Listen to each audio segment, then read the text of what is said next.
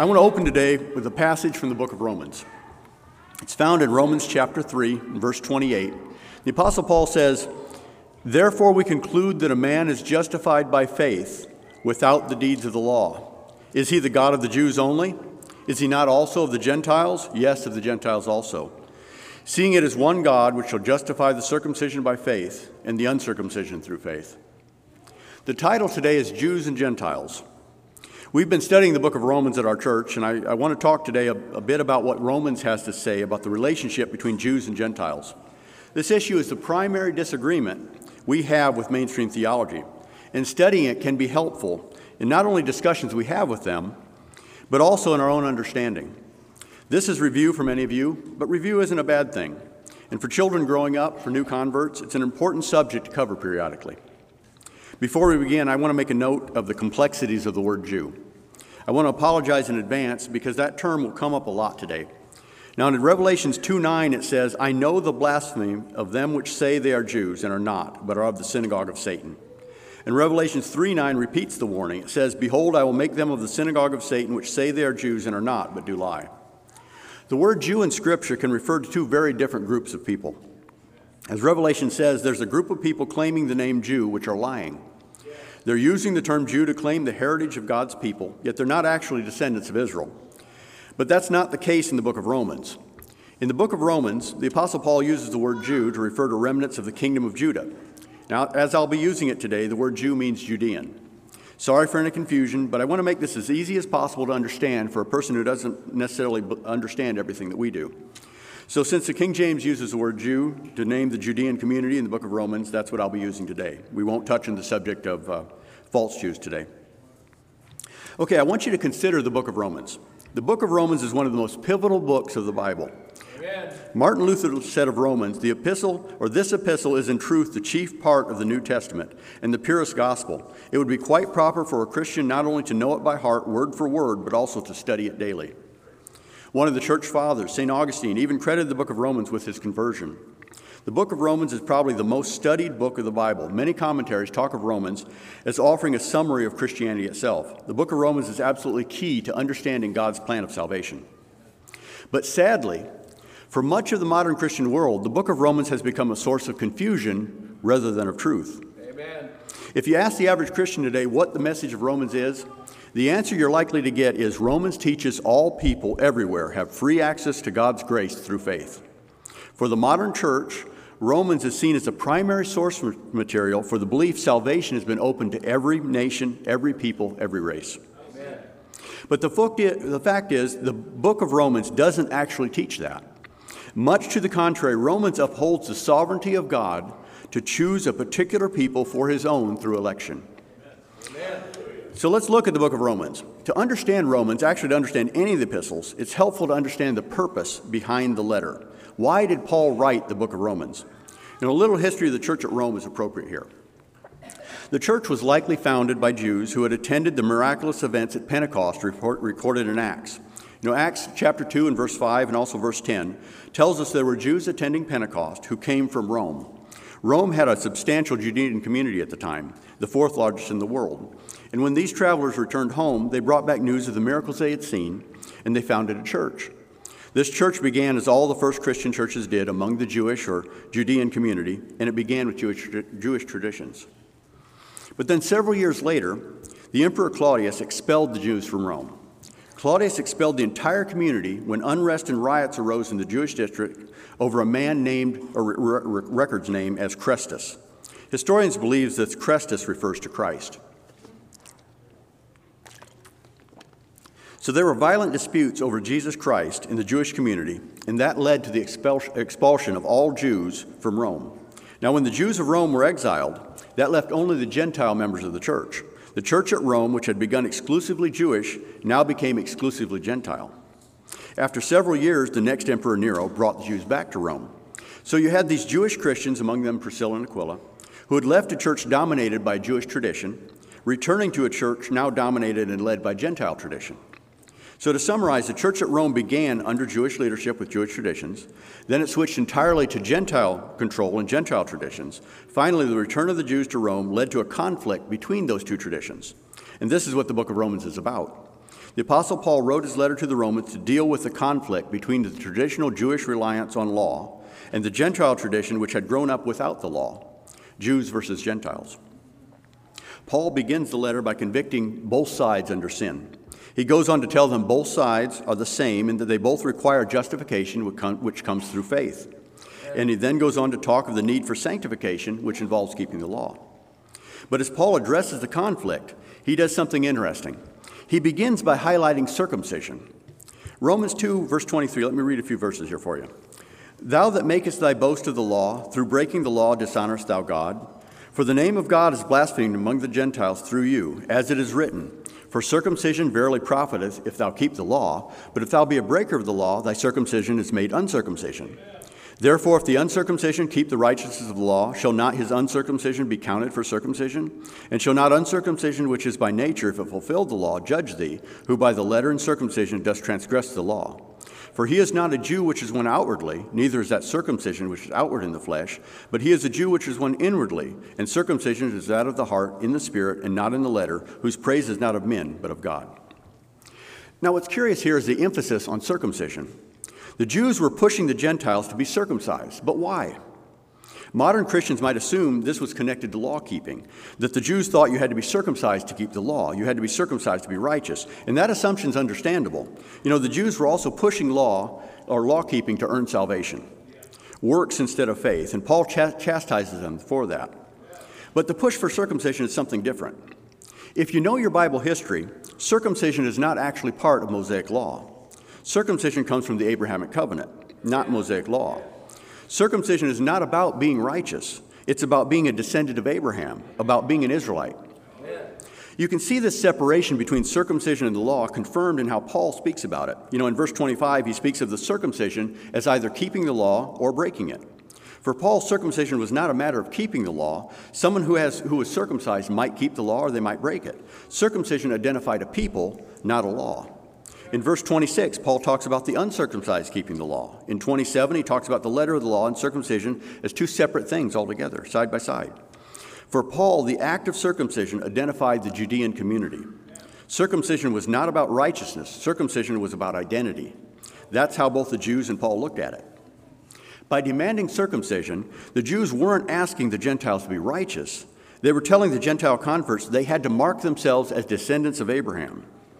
Jews were telling Gentiles to be Christian requires acknowledging their identity as Israelites.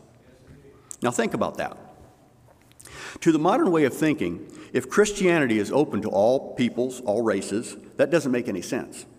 To put it in perspective, imagine demanding or demanding Gentiles be circumcised would be like a Lutheran demanding that all Lutherans convert and speak German. Or a Scottish Presbyterian demanding converts all wear kilts. You know, that of course sounds ridiculous to us.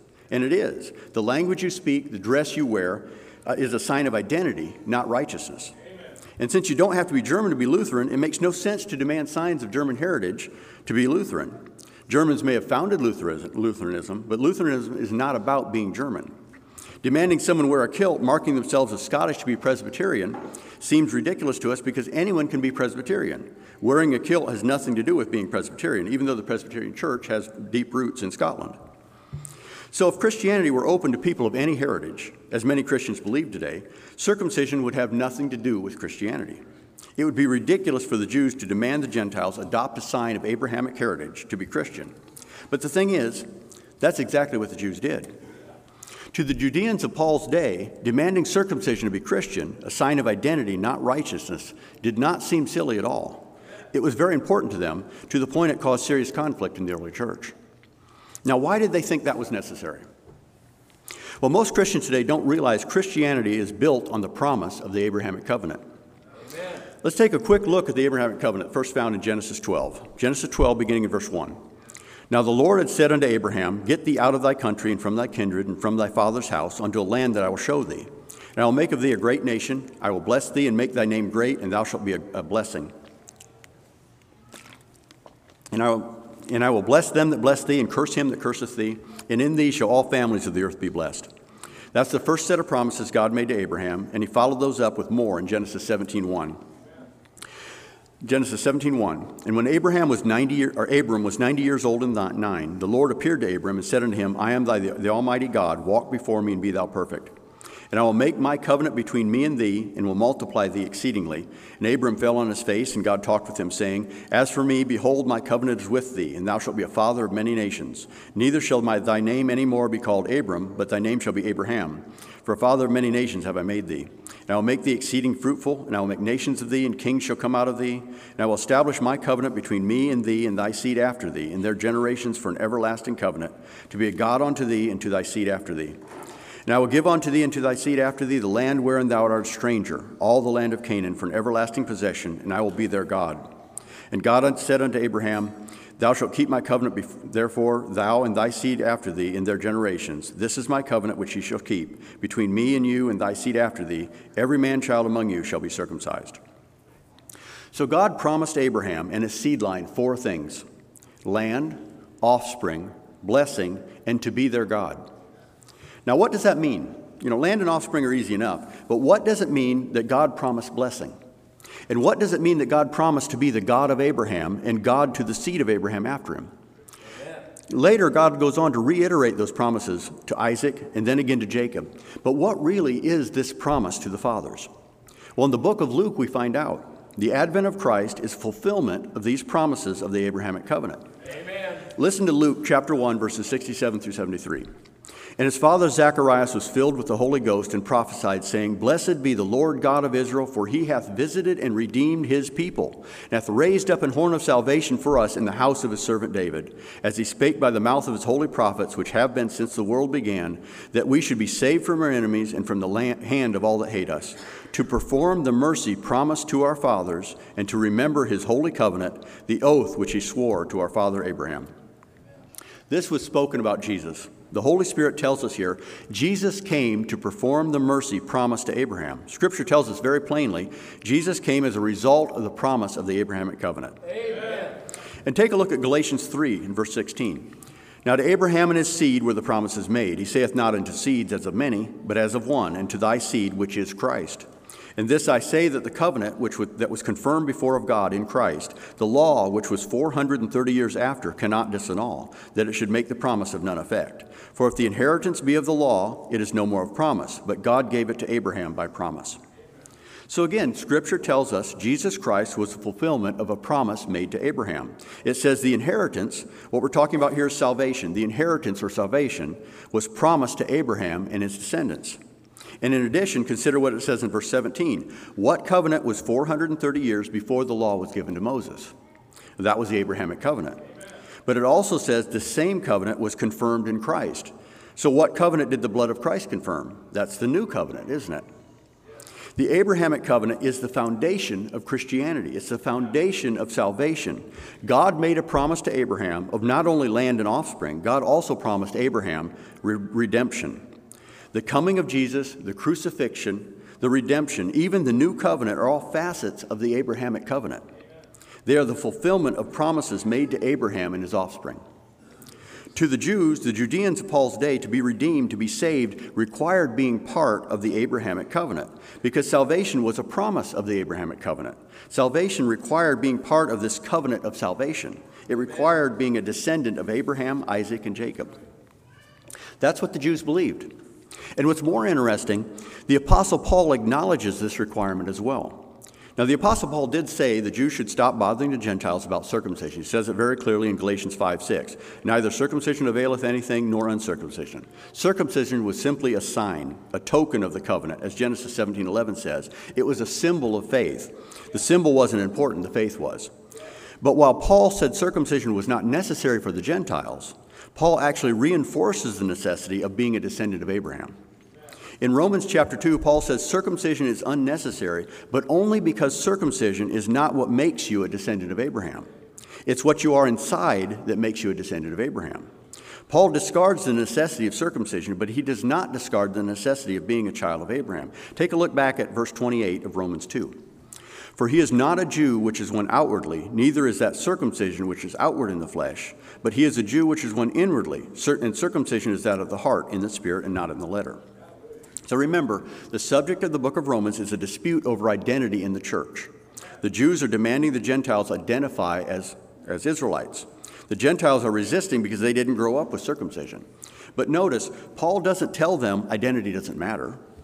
That would have been simple enough if that's what the early church believed. Instead, Paul talks about what it is that makes someone a Judean. He treats their identity as important. He treats being a descendant of Abraham as important. He says he is not a Jew, which is one outwardly. So it's not the traditions you keep that make you Judean. Getting circumcised doesn't make you a descendant of Abraham. But he is a Jew, which is one inwardly. It's what you are inside that makes you a descendant of Abraham. Paul refutes the importance of circumcision, but the importance of descent from Abraham is reinforced. To mainstream theology, the question of what makes someone Judean is a meaningless question. If mainstream theology is correct, it doesn't matter. But it did matter to Paul. Another passage which shows Paul's view of the importance of Abrahamic lineage is Romans 9, 4 and 5. Paul writes, who are Israelites, to whom pertaineth the adoption, and the glory, and the covenants, and the giving of the law, and the service of God, and the promises, whose are the fathers, and of whom, as concerning the flesh, Christ came, who is over all, God blessed forever. Amen. Now look back through that list.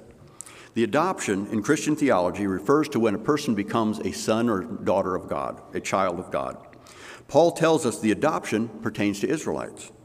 The glory refers to the perfection of the coming kingdom of God. You know, in Scripture, the glorified body is the resurrected body.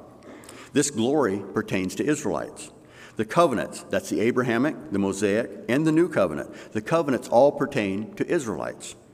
The law, the service of God, and the promises. Here, Paul refers again to the promises made to Abraham and his, and his descendants. And he goes on to highlight that Christ is a fulfillment of one of those promises. Paul says these all pertain to Israelites.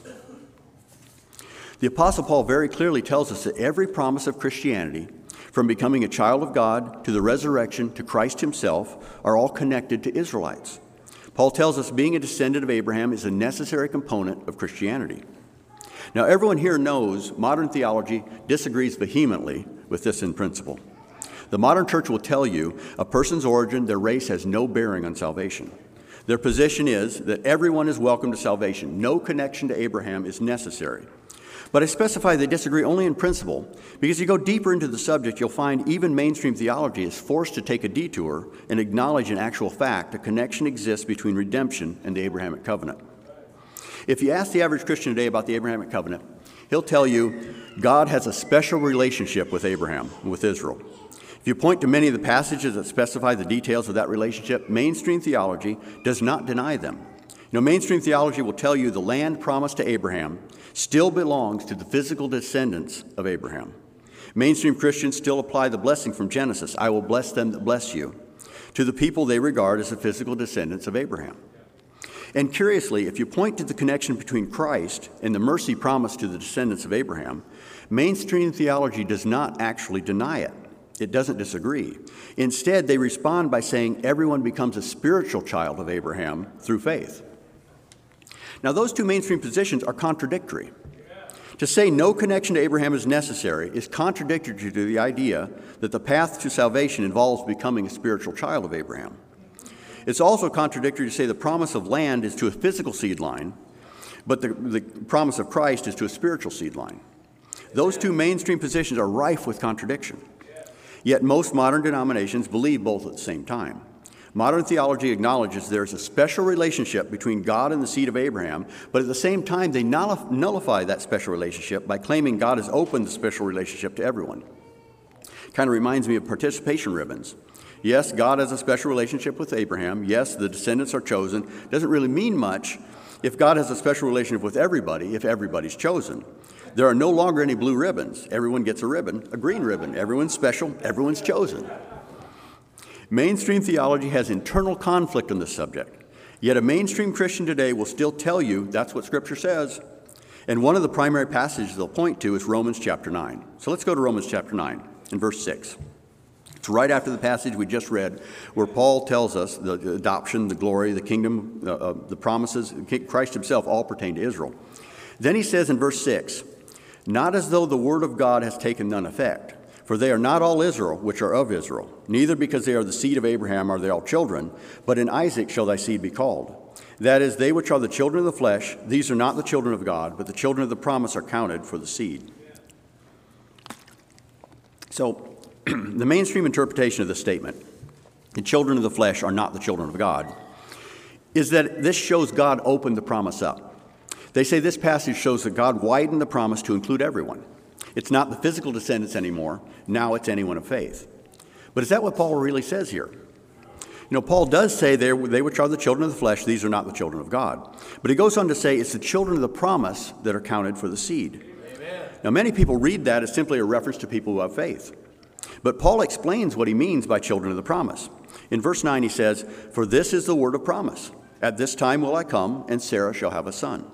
And not only this, but when Rebekah also had conceived by one, even by our father Isaac, for the children being not yet born, neither having done any good or evil, that the purpose of God according to election might stand not of works, but of him that calleth.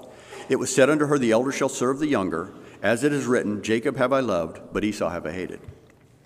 So the children of promise are the children of Isaac. He's talking about God's statement in Genesis 21:12, where he says, In Isaac shall thy seed be called. The Apostle Paul shows the promise of God was narrowed from a promise made to all of Abraham's seed to a promise made only to the seed of Isaac. You know, Ishmael was a child of Abraham, but he was not chosen. Just being a descendant of Abraham, just being a child of flesh is not enough. Amen. The seed of Abraham was called exclusively through Isaac, so a seed of promise also has to be a descendant of Isaac. And then Paul tells us God narrowed it even further to just the seed of Jacob. If you're honest with this passage, this passage is not about widening who the children of God. It's actually narrowing it. Modern Christians read this passage and say God is opening the promise wider, opening it to everyone, but the opposite is actually true. The point of this passage is the sovereign right of God to election. It's about the right of God to choose who he will have mercy on. God chose Isaac, he didn't choose Ishmael. God chose Jacob, he didn't choose Esau. As verse 17 says, he did this so the purpose of God according to election might stand not of works, but of him that calleth. When Paul says earlier in verse 6, For they are not all Israel, which are of Israel, Paul is telling us God retains the right to choose who he will. Even among Israelites, God retains the right to choose. God chooses among men. The idea God no longer has a chosen people when it comes to salvation is completely opposite the whole focus of this passage. We'll talk more about elections in a minute, but for now, drop down to verse 24. Even us whom he hath called, not of the Jews only, but also of the Gentiles. As he saith also in Osee, I will call them my people which were not my people, and her beloved which was not beloved. And it shall come to pass that in the place where it was said unto them, Ye are not my people, there shall they be called the children of the living God. Now, here, most Christians, most modern Christians, might think they have absolute proof that God opened the covenant up to everyone. It says very plainly, I will call them my people which were not my people. How much more clear can we get? This passage is speaking of the Gentiles, and it seems to prove the common assumption that the Gentiles are not Israelites. They are people who are not chosen by God, and now God has chosen them. Mainstream theology will tell you this passage shows after the cross, God has opened his promise of salvation to all people. Where once they were not God's people, now they are the children of God. But again, if we look more closely at what Paul writes, that's not what this passage actually says. Paul tells us this passage is a quote from the book of Hosea. When we look at the first chapter of Hosea, where Paul takes the quote from, it shines a new light in what's being said here in Romans. In verse 6 and 7 of Hosea 1, it says, I will no more have mercy upon the house of Israel, but I will utterly take them away, but I will have mercy upon the house of Judah. Now, many modern Christians are unaware of biblical history. They're unaware the children of Israel were divided at one point into two separate nations, the kingdom of Israel and the kingdom of Judah. Now, as this passage says, God had mercy on Judah. God maintained his relationship with the kingdom of Judah. And it was the descendants of these Judeans from which Christ came. It's the descendants of these same Judeans that Paul is talking to in the book of Romans when he says the word Jew. But here in Hosea, it also says while God had mercy on Judah, he did not have mercy on Israel. God was angry with the northern kingdom of Israel for their, for their idolatry, and God decided to judge them, to cast them off. It's a fulfillment of Deuteronomy 28 uh, 64, where God warns Israel if they sin, it says, The Lord shall scatter thee among all people from one end of the earth even unto the other. The Israelites of the northern kingdom were scattered among the nations of the earth. The prophet Jeremiah describes it as God divorcing Israel. And in verse 9, God says to this northern kingdom of Israel, Ye are not my people, and I will not be your God. But then in verse 10, this judgment is followed by a prophecy of mercy. Yet the number of the children of Israel shall be as the sand of the sea, which cannot be measured nor numbered. And it shall come to pass that in the place where it was said unto them, Ye are not my people, there it shall be said unto them, Ye are the sons of the living God. Then shall the children of Judah and the children of Israel be gathered together. That's where the quote found in Romans comes from. What we see in this quote refers to a prophecy of a reuniting of the tribes of Israel. The children of Israel were cast off, and they're scattered among the nations. The children of Israel, of which it was said, You're not my people, would be called the sons of God once again. Paul goes on to reinforce this reference to prophecy in verse 27 with a citation from Isaiah 10, where Isaiah also prophesies of a reuniting of the cast off of, the, of Israel with the house of Jacob. Paul is talking about the Gentiles here, but he makes very clear these people of who it was said, You're not my people, are the remnant of Israel that were cast off among the nations. The word Gentile comes from the Greek word, Greek word ethnos, which means nations. When Paul says Gentiles, he's referring to these Israelites scattered among the nations. When Paul talks to the Greeks at Rome, he refers back to these prophecies in Hosea and Isaiah of a reuniting of the tribes of Israel. And the reason he does this is that these Gentiles were that remnant of Israel. The Greek speaking European peoples that had joined the church at Rome were descendants of the scattered tribes of Israel. For further confirmation, this is what Paul thought. We can look forward to Romans 11 25. Romans 11 is a famous passage where Paul talks about the grafting in of the wild olive branch. Again, mainstream theology cites this wild branch as people other than Israel. In their view, the tree is Israel, and the wild branch must be people that are foreign to Israel. But in verse 25, Paul says, Blindness in part has happened to Israel until the fullness of the Gentiles be come in, and so all Israel shall be saved. As it is written, There shall come out of Zion the deliverer, and shall turn away ungodliness from Jacob. For this is my covenant unto them when I shall take away their sins. Now, three things I want to highlight. It says the grafting in of the Gentiles means all Israel will be saved. It doesn't say, and so all the world will be saved. It doesn't say, and so foreigners will be saved too. It says the saving of the Gentiles means all Israel will be saved. All Israel as opposed to just part of Israel.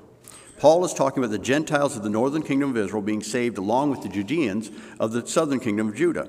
He's talking about this prophecy of a reuniting of, of all Israel back together. And backing that up, Paul also says that the deliverer turns ungodliness from Jacob. Again, he doesn't say the deliverer, Jesus Christ, turns ungodliness from the world. Paul specifies Jesus turns ungodliness from Jacob, from Israel. According to Paul, this grafting in of the wild olive branch results in Jesus saving the descendants of Jacob from sin. The wild branch is descended from Jacob. And finally, Paul says this forgiveness of sins, this taking away of sin, is part of the covenant God had with these people. This is a reference to the Abrahamic covenant the covenant that promised redemption to the descendants of Abraham. But Paul says this covenant, the Abrahamic covenant, was made with these people, with this olive, wild olive branch. Paul is saying the Gentiles, the wild branch, are the descendants of Abraham.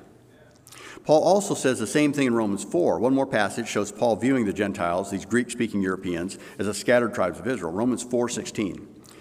Therefore, it is of faith that it might be by grace, to the end the promise might be sure to all the seed not to that only which is of the law, but to that also which is of the faith of Abraham, who is the father of us all. Paul says the promise is sure to, is sure to all the seed of Abraham. Again, all the seed as opposed to just part of the seed. The seed of the law, which is the Judeans, and the seed of faith. He's talking about the Gentiles here. But the seed of faith is part of the same seed of Abraham. The Gentiles didn't have the law because God had cast them off. But Paul refers to the Gentiles as one of the seed lines of Abraham. The Jews, the seed of the law, and the Gentiles, the seed of faith, are together all the seed of Abraham. He's saying the Judeans are only part of the seed of Abraham, the Gentiles are the rest of the seed of Abraham. And the verse ends with Paul literally saying Abraham is the father of both the Judeans and these Greek speaking people of Rome. It's really very clear in Scripture. From Acts 2 5, where it tells us that all people gathered together out of every nation under heaven for Pentecost were all Judeans scattered across the, uh, those nations to Matthew 15 24, where Jesus himself tells us that he was sent only to the lost sheep of the house of Israel. The connection between redemption and the Abrahamic covenant is very clear in Scripture. This is what Scripture clearly says. Yet the clarity of Scripture is not enough. There's another issue for the average Christian today. The problem is, to many Christians today, what Scripture clearly tells us simply feels unfair. When you read 1 Peter 2 9, which speaks of a chosen generation, a royal priesthood, a holy nation, a peculiar people, the idea that that applies to one specific people, one chosen race, and it does not apply to every other race, makes the average Christian day very uncomfortable. You can point out God chose those descriptive words in Scripture for a reason. You know, chosen, royal, holy, peculiar, all are words that imply one people being singled out from others. The very next verse references back to the prophecy in Hosea again of reuniting Israel, specifically Hosea 2:23. The passage in 1 Peter ties what most Christians regard as a reference to believers, a reference to the church, back again to the Abrahamic covenant, back to the seed line of Abraham. Scripture is clear, but even though Scripture is clear, it sounds unfair to people today. To say only the descendants of Abraham, Isaac, and Jacob have access to the promise of salvation that comes with the Abrahamic covenant, but someone born in China doesn't have that same access, strikes the average Christian today as unjust, as unfair. But I want to point something out. If it sounds unfair to someone that God chooses mercy on one and not on another, I want to urge that person to examine their understanding of salvation. You see, salvation is more complex than many people like to think. People like to think salvation is a simple, singular event. You have faith, you get saved, period, done. But there's actually a lot more involved in salvation. You know, Scripture talks of predestination, election, calling, regeneration, faith, repentance, justification, adoption, sanctification, perseverance, and glorification. All those are elements involved in, in, salvation described in Scripture. Theologians have a term for it. They call it ordo salutis, the order of salvation. But most Christians today don't think of all that when they think of being saved. Salvation to most Christians is simply being forgiven. They're thinking exclusively of justification, of being declared innocent or righteous in the outside of God. But thinking of salvation is simply or just forgiveness and nothing else. It's an oversimplification of, of salvation. In Romans 3:26, Jesus is said to be not only our justifier, but it says Jesus is also just. I want you to think for a second of an analogy. Suppose we had a young man shoplifted from a store. He's caught, stands before the court. The judge pardons him. There's no doubt he's guilty, but the judge simply forgives him and lets him go. Would you say justice has been done? Is that just? Well, no. I don't think anyone would imagine justice has been done if a judge simply declares a thief not guilty with nothing more to it. There's, that's a lot like what the liberal judges are doing in places like San Francisco right now. They're refusing to punish shoplifters, and that's clearly not justice. Salvation is more than, more than just being declared innocent. Romans 3.26 says Jesus justifies us, but Jesus is also just. The demands of justice are also satisfied. Now, if that judge in the analogy not only declared the young man not guilty, but the judge himself also paid restitution for the crime, we'd be getting closer to justice, wouldn't we? In salvation, Jesus not only declares us righteous, he also pays our sin debt. And on a side point, you know, the, the cross is not just a symbol of mercy, most Christians think of the cross as a symbol of the mercy of God, and it is. It's a symbol of mercy. When we look at the cross, we should be reminded of the mercy God showed for us. But the cross is equally a symbol of justice. The cross is a reminder that someone had to die for those sins. A debt had to be paid. When you see the cross, it should remind you not only of the mercy of God, but it should also remind you when you sin, someone must pay for that sin. Amen. Redemption is not actually free, God pays the price. The cross is a symbol of the absolute necessity of justice. So, anyway, we see justification and redemption are both necessary elements of salvation. But let's go even further. What if that young man that steals is forgiven, his debt's paid? What if he goes right back out and steals again? What if he laughs at the judge who paid his debt, continues to be a delinquent? Well, in that situation, forgiving him would not look like justice, would it? But if instead, after he's forgiven, after his debt's paid, if he goes on to clean up his life, if he goes on to do his best to be an upstanding member of the community, if he goes on to help and bless others, we could then say the forgiveness he received may have been just, couldn't we? And that's sanctification. After justification, after redemption, a Christian must go on through sanctification. A Christian must become holy, or there is no justice. There is no salvation. This is one area many Christians totally com- just completely forget about today. They get so wrapped up in forgiveness, so focused on forgiveness, that many don't give much thought to the need for sanctification. They've oversimplified salvation. But let me get to the point I want to make about how mainstream theology fails to accurately describe salvation. In the order of salvation, in these different elements of salvation, there are steps that involve us, steps that take our effort. For example, sanctification or becoming holy involves our decisions, our choices, our effort. The Holy Spirit helps to sanctify us, He drives us towards sanctification, but we have to take part too. We have to learn obedience to God's law. We have to act on it. We have to restrain our sin nature. We have to live holy lives. Sanctification involves our effort. We have choices to make. And the same goes for repentance, the same goes for faith. We are involved in these steps. But there are also steps in that path to salvation that are entirely an act of God. You know, justification and redemption, for example, are entirely acts of God. There's nothing we can do to justify ourselves. There's nothing we can do to pay our debt. We have absolutely nothing of value to offer. Only God can pay our debt. Only God can do these things.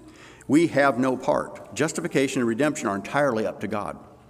So the road to salvation involves steps that involve our effort and steps that are entirely up to God. And one of those steps that are entirely up to God is election. God chooses who he will save. But modern mainstream theology reduces election to nothing. Mainstream theology reduces God's choice to a passive, automatic role. You have faith, you receive salvation, period. There is no decision for God to make. God doesn't choose one over another. Everyone who has faith gets saved, and this, this distorts salvation. Effectively, in mainstream theology, salvation is entirely up to us. It's determined solely by our choice to have faith. God has no actual choice. God has no actual role, no actual decision to make. God never says no. Now go back to the analogy of the thief being pardoned by the judge. What if everyone who stepped before the judge received a pardon? All they had to do was accept the pardon, and without exception, everyone receives forgiveness. Would that be justice? Would it be mercy? If everyone gets it, if the judge says no to no one, people would come to expect the pardon, wouldn't they? People would think of forgiveness as a right, not as a mercy or a gift. The judge would become meaningless, just someone in the background handing out pardons, passive and unimportant. Only the choice of the sinner would matter. If the sinner chooses a pardon, he gets it. The mainstream doctrine of salvation for everyone actually embodies a great deal of the pride of man. Amen. The importance of man is elevated, and God is relegated to insignificance. I think it's worth noting Romans 4 2 says this For if Abraham were justified by works, he hath whereof to glory. Paul was pointing out the pride of the Jews who looked to law keeping for salvation. By basing salvation on works, on something they did, they were claiming glory for themselves. And then look at verse 4. Now to him that worketh is a reward not reckoned of grace, but of debt. Paul is saying if salvation is dependent on something we do, then it's owed to us. It's no longer a gift, it's no longer grace, it's earned. When mainstream theology makes men's faith the only thing that matters, when they remove election from the equation, faith becomes a work. Mainstream theology is doing the same thing the ancient Pharisees did. They ignore the role God plays in salvation, they ignore election. If men's faith is the only thing that matters, salvation becomes a debt that is owed rather than a gift that is given. And that's not the role of faith. You know, faith does not actually save us, as many Christians believe today. Faith grants us access to the covenant of mercy, but we are actually saved by God's grace. And I want to point something out. Under the Abrahamic covenant, you know, men were commanded to be circumcised. If they weren't circumcised, they were cut off from their people. They lost access to the covenant. Circumcision granted Israelites access to this covenant of mercy. But in Genesis 34, there was a city of people, uh, uh, people called the Hivites, and they wanted to be joined to the Israelites. And they agreed to be circumcised because they wanted to be one people with the Israelites. But circumcision couldn't make them Israelites. Circumcision did not grant them access to the blessing God contained in, in the covenant. And faith is much the same. Paul explains in Romans chapter 4 while circumcision was demanded by the Abrahamic covenant, the covenant was given to Abraham before he was circumcised. Mercy was granted to Abraham before he was circumcised. God didn't need the token, he didn't need circumcision. Circumcision was simply a sign of Abraham's faith, and much like baptism is today. Faith was what God truly wanted. God wanted Abraham to trust him. That trust granted access to the promises God made. Paul explained this because the Gentiles were in the same position Abraham was. They had grown up or hadn't grown up with circumcision, they hadn't grown up with the law. They didn't have works, they had only faith. That's the role of faith. Faith grants access to the mercy of the covenant. But while faith grants access to the covenant, faith doesn't change the covenant. Faith doesn't change the promises that are made. You know, circumcision didn't make the Hivites into Israelites, and faith doesn't change who you are. God is the one granting mercy, and God made the covenant with a specific people. God made the promises to a specific seed line.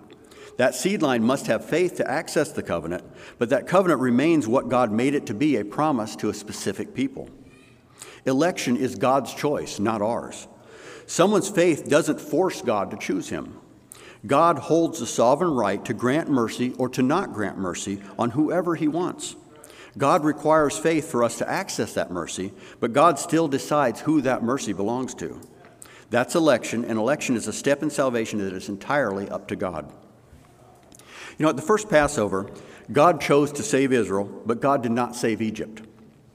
Israel was saved, but every family in Egypt was decimated by the loss of their firstborn. Now, this wasn't because Israel was righteous, they weren't. It also wasn't because Israel had faith. Yes, they showed faith by applying the blood of the lamb at Passover. But they didn't really trust God, as they showed time and again in the wilderness. They were only, they were only learning faith at the time. You know, and on the other side, among the millions of Egyptians, at least a few of them would have been good and kind people. Yet every Egyptian lost their firstborn.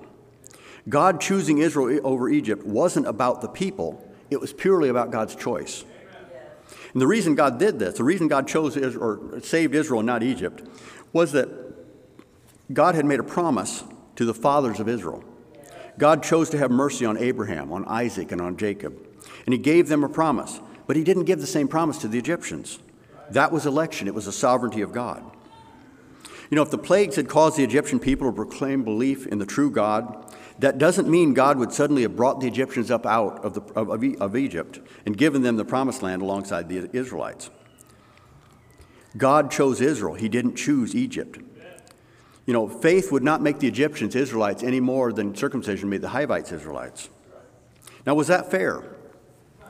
People might say that was it, that was Old Testament, that was before the cross, that was before faith. The average Christian might think that God would never do something like that today. You know, but in Romans 9:17 Paul says this, "For the scripture saith unto Pharaoh, even for the same purpose have I raised thee up, that I might show my power in thee, and that my name might be declared throughout all the earth. Therefore hath he mercy on whom he will have mercy, and whom he will he hardeneth." You know, so to explain election, Paul points to Pharaoh. Paul brings up what happened in Egypt, and Paul addresses the idea it's unfair. Paul goes on to say, God is the potter, we are the clay. God has the right to do with us as he will. Paul says God makes some people for honor, some for dishonor. Paul says God makes some vessels specifically for wrath, specifically for destruction. That's what Pharaoh was a vessel created specifically for destruction. And yes, this example is from before the cross, it's from the Old Testament.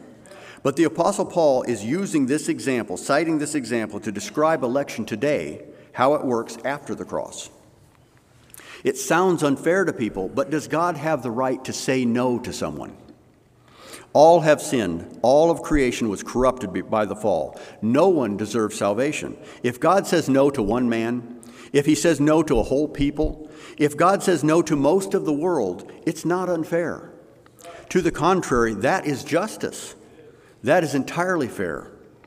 And does God have the right to have mercy? We all know He does.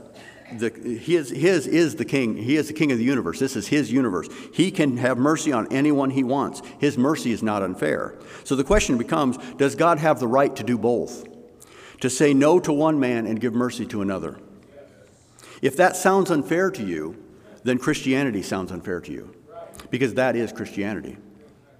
If you accept the sovereignty of God, if you accept the lordship of Christ, He has every right to do exactly that. That's God's choice, that's election. And the average Christian today loses something vital by not understanding that. You know, you cannot understand the magnitude of grace that God has given us unless you realize it isn't given to everyone. You cannot understand how special the mercy you have been shown is unless you realize not everyone receives the same mercy. You know, if a man gives a woman an engagement ring, it means something, it means a great deal. But if that same man gives a ring to every woman he meets, it stops meaning anything. You cannot understand the magnitude of God's grace unless you accept the fact that He didn't give it to everyone. And also, you cannot understand justice if no one receives it. God chose to have mercy on a particular people. God chose to treat them as His children, as His heirs. That's God's right. It shouldn't sound unfair to anyone. God chose to have mercy on both Jews and Gentiles. Both Jews and Gentiles are not different peoples. Jews and Gentiles are simply different traditions. Paul teaches us in the book of Romans Jews and Gentiles are brothers who grew up apart, one with the law, one without. But they're the same people. They're the people on whom God chose to have mercy. They're the people God chose to redeem. They're the children of Abraham, who God made a promise to so long ago. No one deserves salvation, including them. But God made an exception. God made an exception for a few, God gave grace to a few. And understanding that is key to Christianity. It's key to understanding the true magnitude of the gift of mercy we've been given. It's key to the humility necessary for Christianity. It's key to understanding both justice and mercy. There's no room for pride when you truly understand election. There's no room for pride even for a child of Abraham. You know, Esau was a child of Abraham, and God did not choose him. There's no room for pride because we realize God doesn't have to choose any of us. Understanding election means God remains sovereign, and we remain entirely at his mercy. As it says in Romans 9:15, he saith to Moses, I will have mercy on whom I will have mercy, and I will have compassion on whom I will have compassion. So then it is not of him that willeth, nor of him that runneth, but of God that showeth mercy. Let's be truly thankful for the promise of mercy that God made to our fathers so long ago. Thank you.